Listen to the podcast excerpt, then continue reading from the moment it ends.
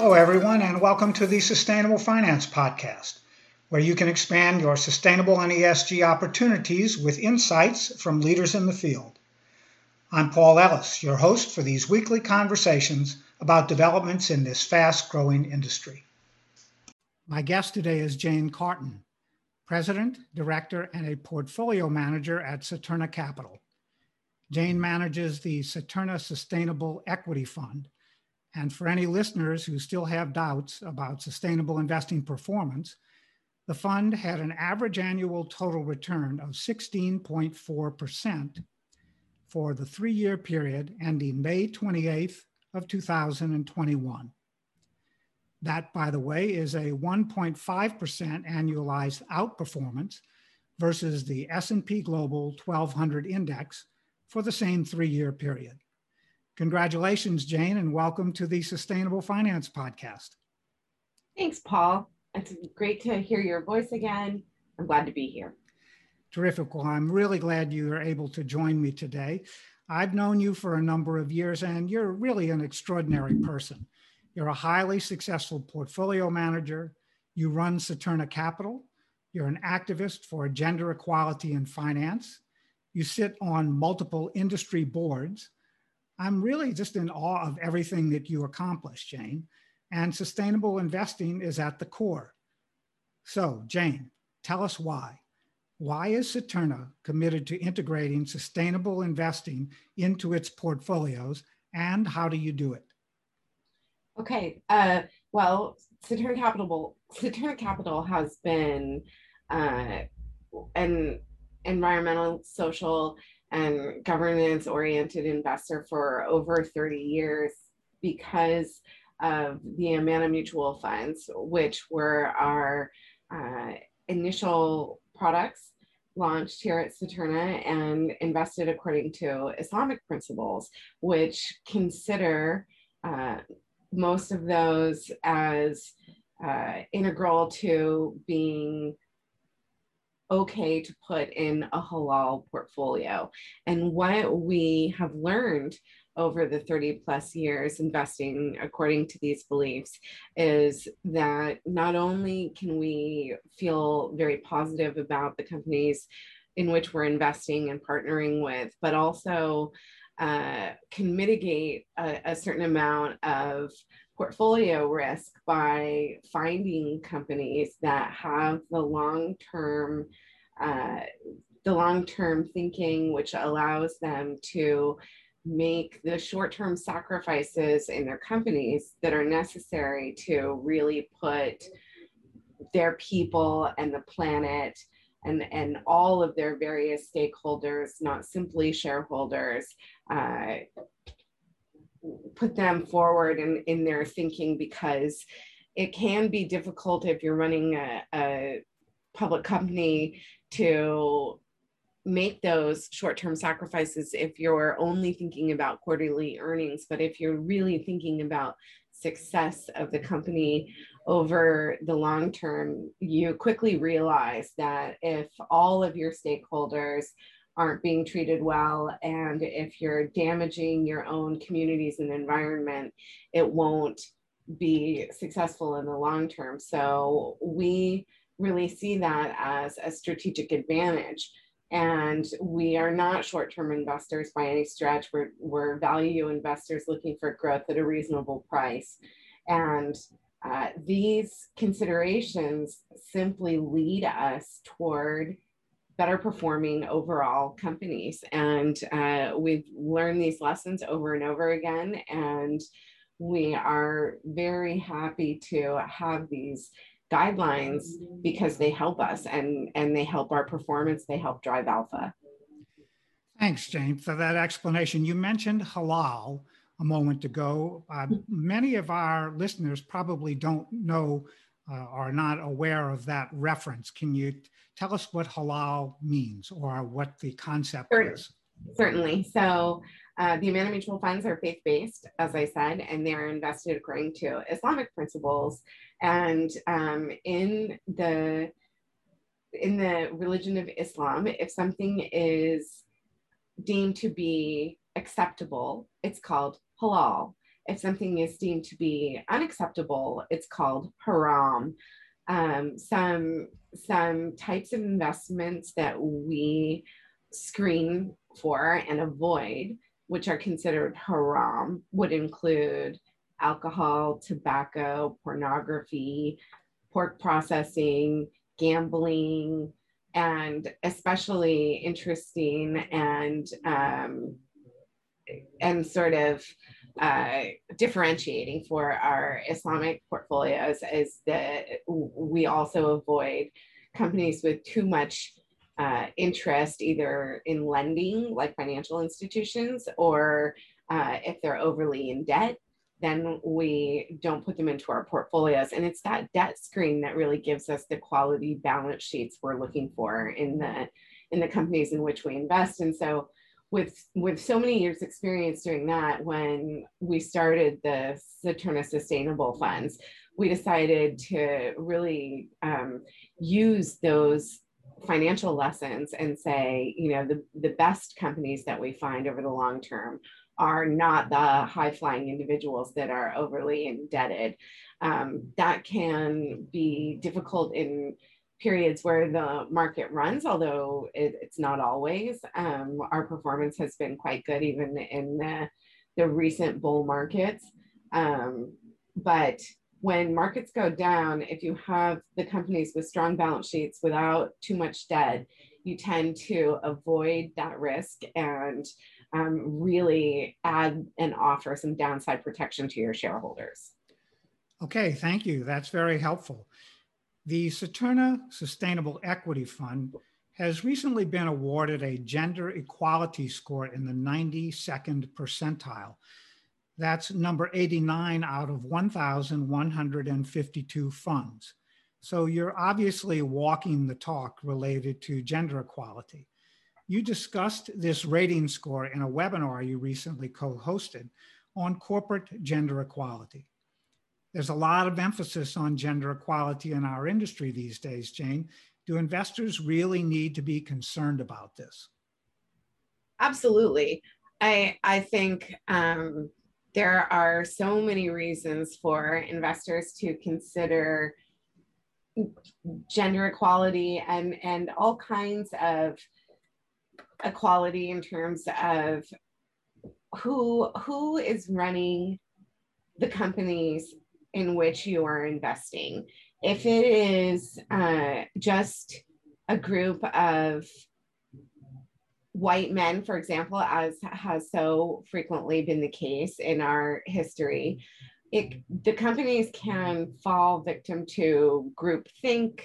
Um, they can get sort of uh, patting each other on the back and not really looking at new and innovative ideas. And as our society evolves and people realize the value in myriad of voices, the companies that have that those diverse voices uh, can really shine. And it, gender is very important in terms of that as um, just proved by so many studies that show once three women are on a board, the company will begin to improve. Um, it's that it's the idea of having different perspectives that really helps the companies move forward in my mind. Okay, good. So you also recently published an article in Green Money Journal about starting the pipeline of female finance CEOs much earlier, like in elementary school. I have a granddaughter. I'd love for her to start thinking about these ideas early on. How do you envision something like this happening? I mean, I, I have given a lot of thought to this idea because I do think the confidence building has to start earlier. And the messaging of what each child is able to accomplish should begin earlier. Um, I, I, was very fortunate in that both my parents uh, were very involved in investing, and I, I did not I did not suffer lack of confidence um, from from being a woman. I saw my mom working, and I feel so fortunate that I was able to have her as a mentor. Um, and I not everybody does, and if they don't, I think it's important for them to find um, find find opportunities within themselves. You know, one of the things that I did as a young person was I uh, I was very involved with computers, and it was somewhat unique at the time to have a female computer science major, and I had always been interested in computers. And what I found was the reason it was so rare was because boys at a very young age um, wanted to play computer games so badly. And when I was growing up, they were very rudimentary compared to what they are now. But, but the desire boys seem to show to play um, shoot 'em up games and other computer games with scoring was so high that they were willing to take the time to upgrade their computers, take them apart, fix them if they uh, if they were broken because they had the payoff that they really wanted of, of playing these games. And those games weren't as appealing usually to girls. And so by the time kids get into middle school and computer science starts being part of the regular curriculum, boys are so much more comfortable just with the hardware and just not being afraid of breaking something that they are able to um, really make strides that the girls were are literally already behind in middle school. So um, making software for girls and that kind of thing has done a lot in the space of computer science. And so i think about that in terms of finance and how, what, what can we do to build financial confidence in both both boys and girls so that they realize that this is uh, an important avenue for them as well. And I, I, don't i don't have the answers but i uh, i do believe that junior achievement is one of the programs in our country that is doing the best work. And i i encourage all schools to take a look at that program. Okay. Well certainly there are these types of barriers out there uh, that have been in place for many years to women achieving equality in the financial services industry, uh, which we've both been a part of for, for our entire careers. What do you see as the barriers today for women to achieve in financial services whether as asset managers, financial advisors, or senior executives? I, I, do think a lot of it goes back to this confidence game and the fact that there are so few female finance majors. And I think maybe um, one of the things that we could bring forward in terms of enticing young women to choose finance as a career would be to open up the conversation about how much of finance is behavioral finance and even at institutional investment levels. There's a huge degree of psychology that is put into investment decisions and women frequently outperform uh, men when it comes to to that type of decision making. And i think if they um, saw that psychology of finance and the importance of that, we might be able to um, to get a few more women in the pipeline.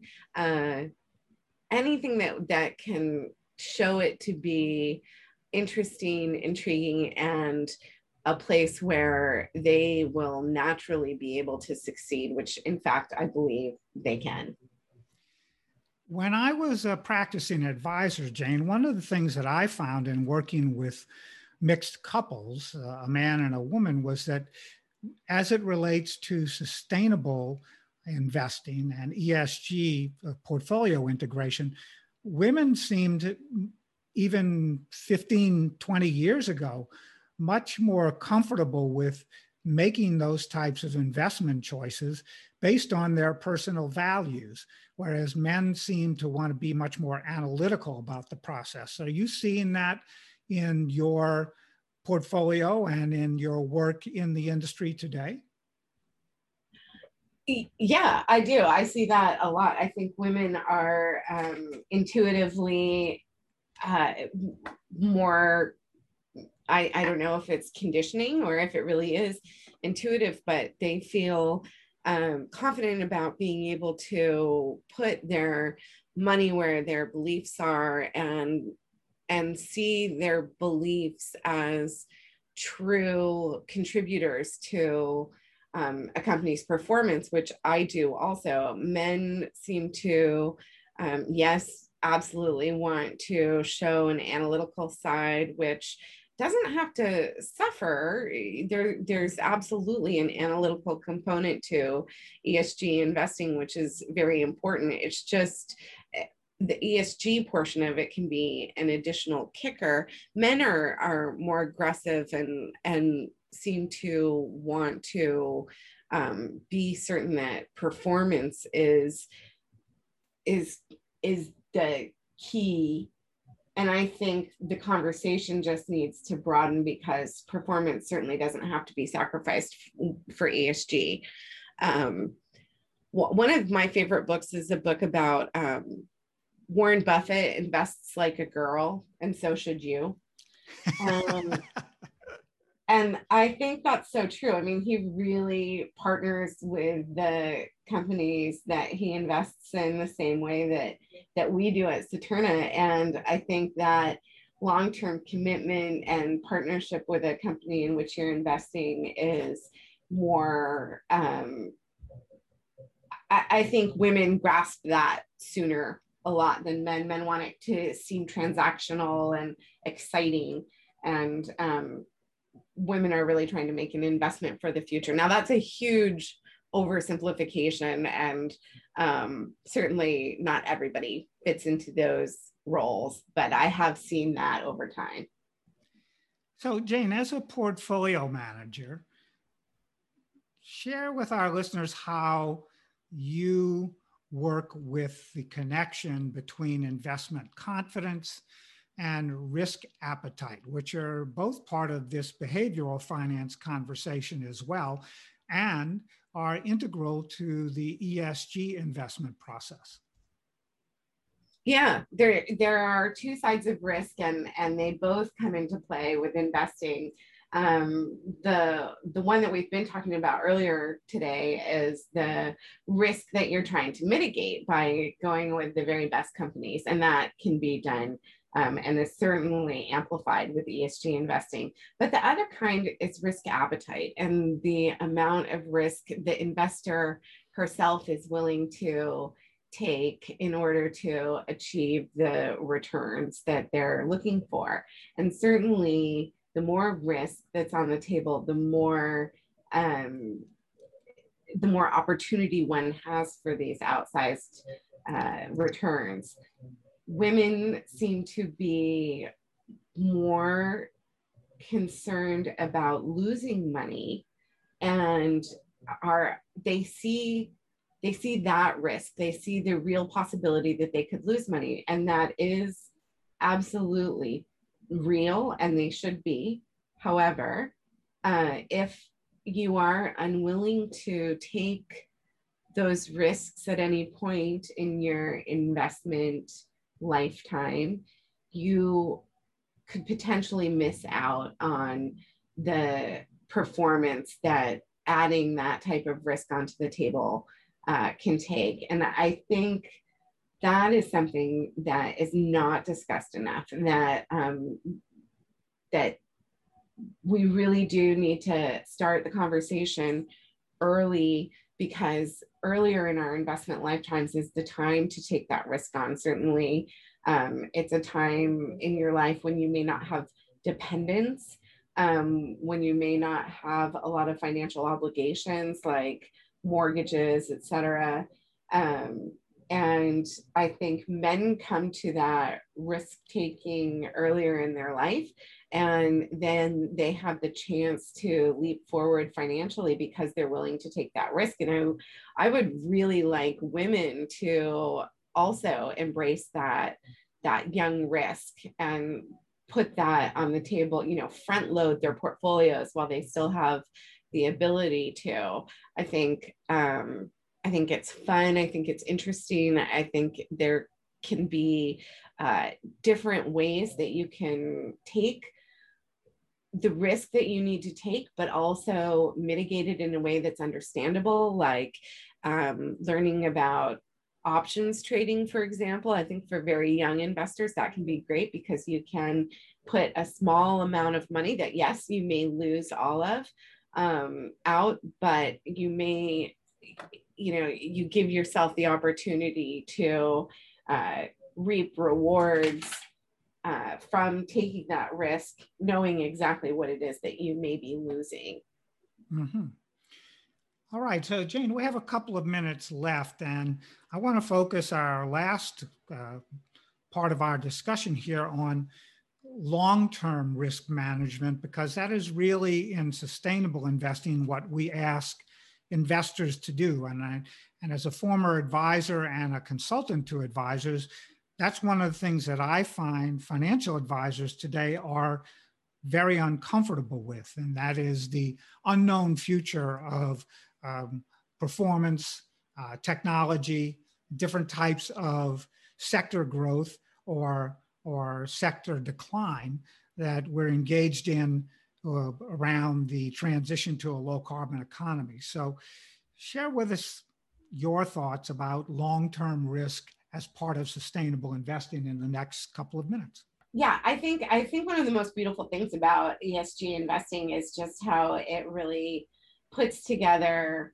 um, all of the most important parts of investing for a successful future. The last thing that that I have on my uh, plate today is to find out from you where our listeners can go online to learn more about Saturna Capital and how they can get in touch with you about what we've discussed today in our podcast conversation. Well, we are always available at saturna.com and um, I am available to um, to listeners who would like to speak with me. My uh, email address is jkc at saturna.com, and I welcome any questions people might have. I, I really thank you, Paul, for putting this podcast together. I think it's a wonderful platform for people to learn about investing, and I hope I'll be able to join you again in the future. Well, thanks so much, Jane. We really appreciate you taking the time to speak with our audience today. We've been speaking with Jane Carten, President, Director, and Portfolio Manager at Saturna Capital. And to our listeners, please join us again next week for another episode. I'm Paul Ellis, your host for the Sustainable Finance Podcast.